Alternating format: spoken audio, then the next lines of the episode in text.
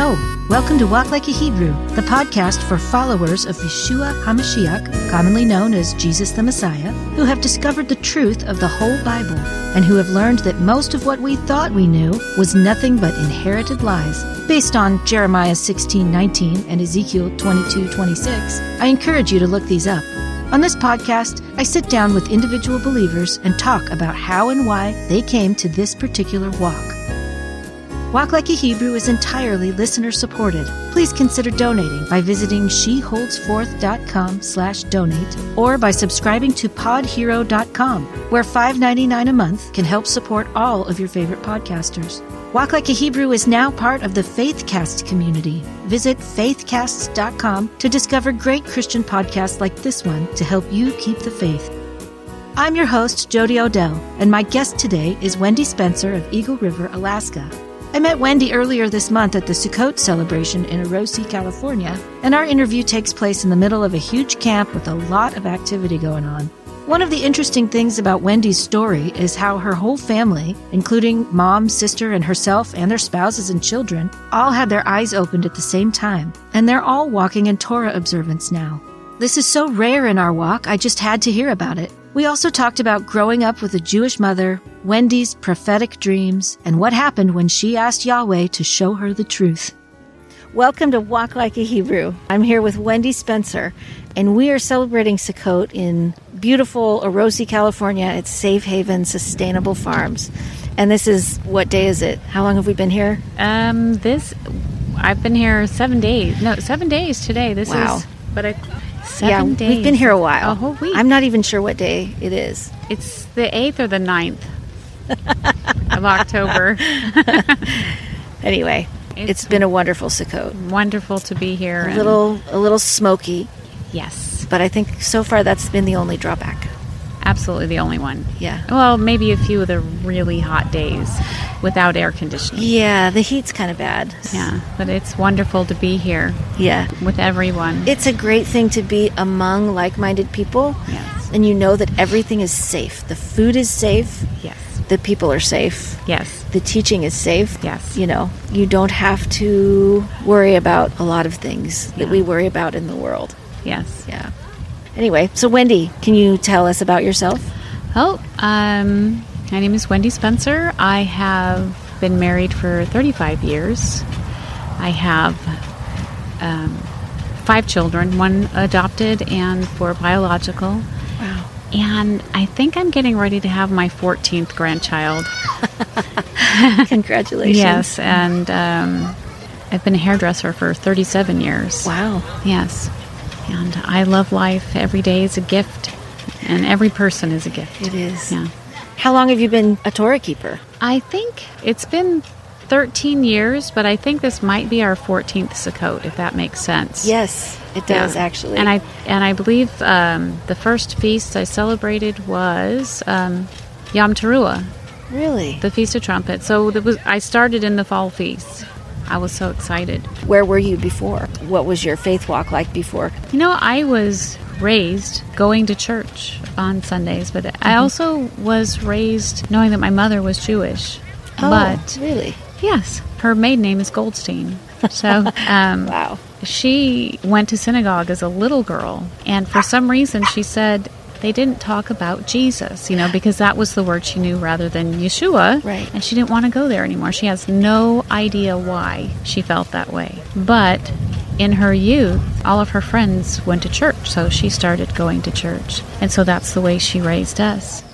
We were very active, you know, Wednesdays, Sundays. you Every know, time just- the church doors are open, right you're there. yeah so Yeah. i want to say we started out methodist and then we became we were baptist and then we would non-denominational and then we did assemblies of god and uh, a little this and a little that. So until i think when i was in my late 30s and i noticed what i called the church ladder climb you know. There was certain things that you did in order to climb the church ladder you know to to do different things. And i knew that was not what i was reading in scripture but I would do it because that's just what everybody else did. Other people call that, I guess, tradition. But, you know, like if you wanted to teach a Bible study or if you wanted to be on the worship team or if you wanted to become in leadership, there was a certain things that you had to do, but it was not what I was reading in scripture. I would be in the choir or on the worship team. So I would do it, but it, there was still a part of me that just knew this is not it. You know, and maybe that's part of the reason why whenever my mom would switch a church or my sister would switch, we'd all kind of end up going together. You know, mm-hmm. it's like we were on this journey together. I remember during one period of time we were actually living in the Bay Area and we were getting ready to move back to Sacramento. Uh, we were at a, a, small group. You know, some large churches have small groups where they meet together. And uh, this woman had prayed over my husband and I before we moved. And one of the scriptures that she gave us is in the first chapter of Joshua. And it talks about um, the call that Joshua was given about going into the land my servant Moses is dead now, so now arise, you and all the people, cross over this Jordan to the land that I am giving to them, to Bani Israel. Every place on which the sole of your foot treads I am giving to you, as I spoke to Moses, from the wilderness and this Lebanon to the great river, the Euphrates. All the land of the Hittites to the great sea, towards the setting of the sun, will be your territory. No one will be able to stand before you all the days of your life. Just as I was with Moses, so I will be with you. I will not fail you or forsake you. Be strong, for you will lead these people to inherit the land I swore to their forefathers to give them. Only be very strong and resolute to observe diligently the Torah which Moses, my servant, commanded you. Do not turn from it to the right or to the left, so you may be successful wherever you go. This book of the Torah should not depart from your mouth you are to meditate on it day and night so that you may be careful to do everything written in it. For then you will make your way prosperous, and then you will be successful. Have I not commanded you? Be strong, do not be terrified or dismayed, for Adonai your God is with you wherever you go. And of course, that's not the regular version, but because it talks about keeping the law and to be diligent to keep it. And I yes. felt at that moment that he was sending us somewhere where we were going to be helping people to inherit the land. I mean, to inherit that blessing. And I remember thinking to myself, well, which laws was he talking about? Yes. Which laws? I, I mean, that, that says I want to do that. I want to yes. be diligent, but I've been told that yes. they've been done away with. So, okay, exactly. Abba, I you know, I want to do that, but I could never let go of those words, you know, to be yes. diligent to keep all of them. But that's not what I had been taught my whole life.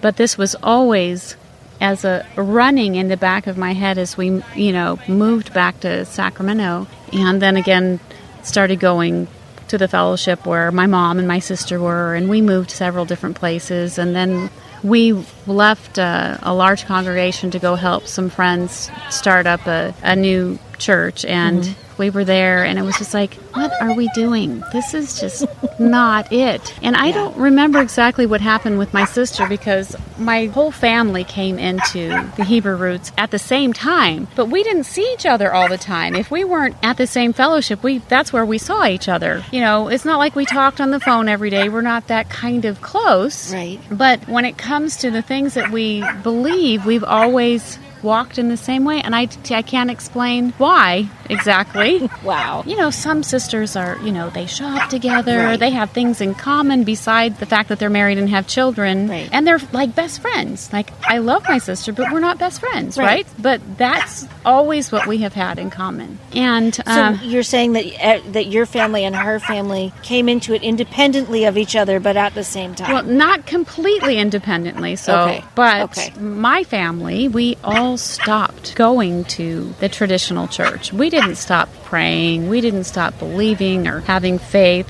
but I just could not climb the church ladder anymore. I couldn't do what I was seeing. And I couldn't even put my finger on it exactly. I hadn't come to the place where I realized I was inherited lies, but I knew something wasn't right during that period of time, of course, I, as a hairdresser, I used to cut Dan's hair, my brother in law. And um, we had been part of a fellowship where we were familiar with somebody that was in Florida leading a revival. Okay. And there was weird things taking place, un, clearly unbiblical things. And I, I can remember, and I'm not going to name any names, but um, I can remember clearly every time I saw this person in person, I, never was comfortable with the things that were taught. It would be another one of those things that I just kind of tolerated because I saw everybody else doing it, even though I had issues. Seven years before we came into the Hebrew Roots movement, I had a dream. And in my dream, my brother in law, Dan, was in the first part of the dream, but we all ended up at like a synagogue and we were celebrating a what I called a Jewish festival. We were going through the motions of tradition, is what I said. I have found in my life things have always happened in seven year increments, you know. Yeah. During the period of time where we weren't going to a, regular church, I remember having another dream, and I was in the middle of a disaster. And I, I sat up, and this does not happen very often to me, but um, I heard Abba speak to me, and he said, Surely a disaster is coming, and your family will be safe, but you are not prepared. And but it was very strong. Like here I was in a dream where I was getting ready to die. So I woke up terrified and I hear this like you are not prepared and I was like, how am I not prepared? Like what do you mean I'm not prepared? And then I got an email from a friend and she was talking about not doing the pagan holidays and eating kosher, keeping the feast. I also had read something, a prophecy from this gentleman called Stanley Frodsham, and it was a lot about the coming deception that was going to come into the church. And a lot of, you know, people would start preaching the truth, and then they would start preaching something else, and people would say, oh, well, they spoke the truth at first. This must also be true. And um, oh my gosh, I, yeah, you can't see it, but I got goosebumps just all over because I, yeah, that's incredible. Yeah, and so and so I thought, okay, here's this so-called revival going on in Florida, and here's this email from my friend, and then this dream I had. You know, I wasn't prepared, and so I decided to fast and pray. And the simplicity of my prayer was, you know, Abba, I don't want to say something is not you when it is. Because when I initially got that email talking about not eating pork or eating kosher and keeping the feasts and the holidays and not keeping pagan feasts, I thought for this particular person, because of different issues I had had with her, she's finally gone off the deep end.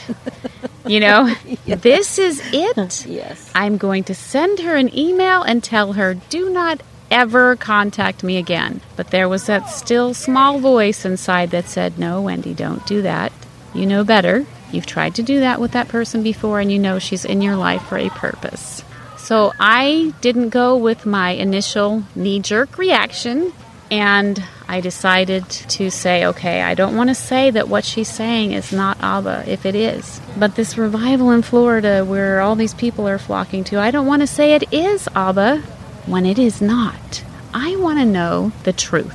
And that was the simplicity of my fast. At the same time, my brother in law had come to get his hair cut, and he had told me about these feast and holiday videos with Mark Biltz and us scheduling a time as a family to come together and watch them. And so I remember calling my sister and having a conversation with her about what was going on with me. And she's like, You know, Wendy, that's really weird because the same thing is happening with me. Except for her story is different because how Abba was working with her was actually through another friend and something they read and something they watched. And I was like, Okay, I'm paying attention. Now now I'm really paying attention because right. my sister, you know, cuz we've all kind of traveled in this same yes. direction our whole life. I'm paying attention because we kind of work together in that way and right. you know with the three of us. So ended up scheduling a time to go watch the feast and holiday videos at um, my mom's house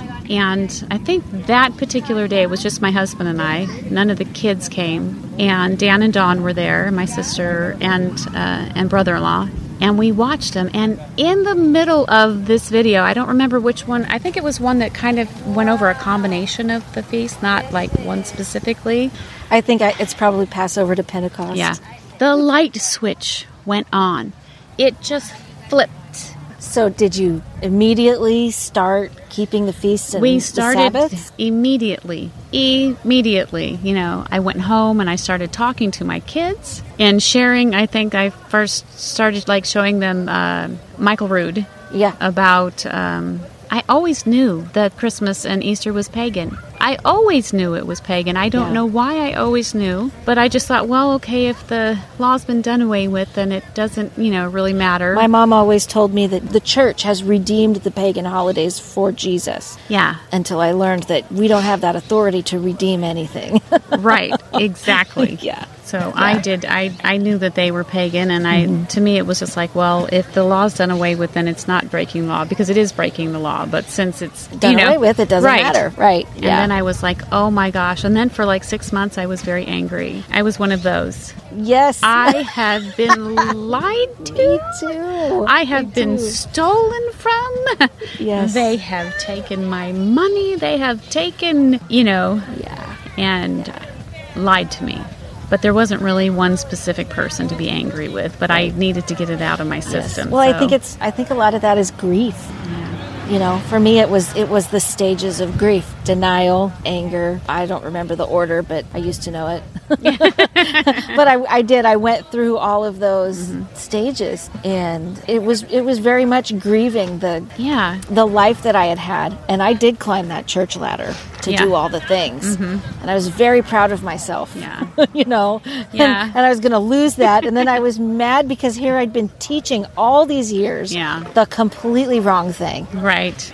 It was more like I could have been doing this my whole life. That was how I felt. So, did your kids all come along? My kids all came along. I think my oldest daughter did one more Christmas with a little tiny tree because, you know, she had just been married not very long. And Yeah. then there was some other normal kind of young adult college behavior. There's never been a, a loss of faith or belief in God. You know, there are just way too many supernatural things that have happened in their life for them to, to deny, you know, that He's real That's and that He loves them. And Same with mine. yeah. Isn't that a comfort? Yes. I hear so many stories that are the opposite. Yeah.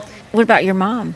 Well, she was there when we scheduled the thing to watch Yeah. the videos, and I think that that's all she needed to see. You know, it kind of completed it for her because, like I said, she had gone to the synagogue when she was little, And they didn't talk about Jesus. right. And so it was like, you know, I think being someplace where they were talking about Jesus, you know, growing up and learning about His grace and having experienced so much Right. forgiveness in her life, Yeah. and then seeing the connection for her was um, wow this is it you know and so we we actually started doing the studies at her house and there was more people during that time that were also coming into it now the person that i originally received the email from is, is not walking in torah Really? but the email was used to minister right. Yeah. to, to speak to me Yes. So anyway, resources. Are there any do you have favorite like things that you like to read or listen to or tools or Well, I recently started reading the the Eth Cepher. Yeah. yeah. So so Okay. I um, that also I have a translation of the Dead Sea Scrolls from the Hebrew into English. So I don't know. There's a lot of references or sources, resources. Listening to teachings on the internet from whether, whether it's you know Brad Scott or Bill Cloud or various other people. yeah. So many. Well, I think that's everything. Okay. Do you have anything else you want to share that's, you know, um, maybe for people that are just coming into this walk, there there's so much to learn. It's still full of a lot of human beings, yes. and um, just you know, like how to say the name, Right. or exactly which calendar to keep for the feast. You know, you you come into these different studies where people some people will start arguing with each other and it will cause sometimes difficulties. Mm-hmm. But truth be told there's probably not another single person that is agrees. My hu- own husband and I don't agree on everything. And it's exactly. okay it is okay. to keep a different calendar. It's okay to say his name the way you believe that it's to be pronounced. Yes. Now, honestly, I, I want to say Yeshua. I want to say the proper name, but what if I don't have it exactly right? You know, it's it's okay. It is. You know, so don't don't get caught up on you know the differences that you know we have because it can turn people off or to, as they say or to become Torah terrorists you know you know yes just you know to remember that all of us are in a different place and we're all learning Right. and uh, don't judge a book by its cover agree to disagree That is wonderful advice. Thank you so much, Wendy, for sitting down with me. I really appreciate it. Thank you for listening to Walk Like a Hebrew. You can find links to the resources mentioned in this episode in the show notes on your podcast app or by visiting sheholdsforth.com. Please like our Facebook page at Walk Like a Hebrew and follow us on Instagram. And don't forget to share the podcast with family and friends. Subscribe to Walk Like a Hebrew on your favorite podcast app and leave us a good review. The reason for positive reviews is so the app's algorithm will show Walk Like a Hebrew to more prospective listeners. This way, more people can have the chance to hear these wonderful testimonies. As always, many, many thanks to Jack Lane. If you would like a free CD of Jack's music, send an email to jacklane at earthlink.net. May Yehovah bless you. We'll catch you next time.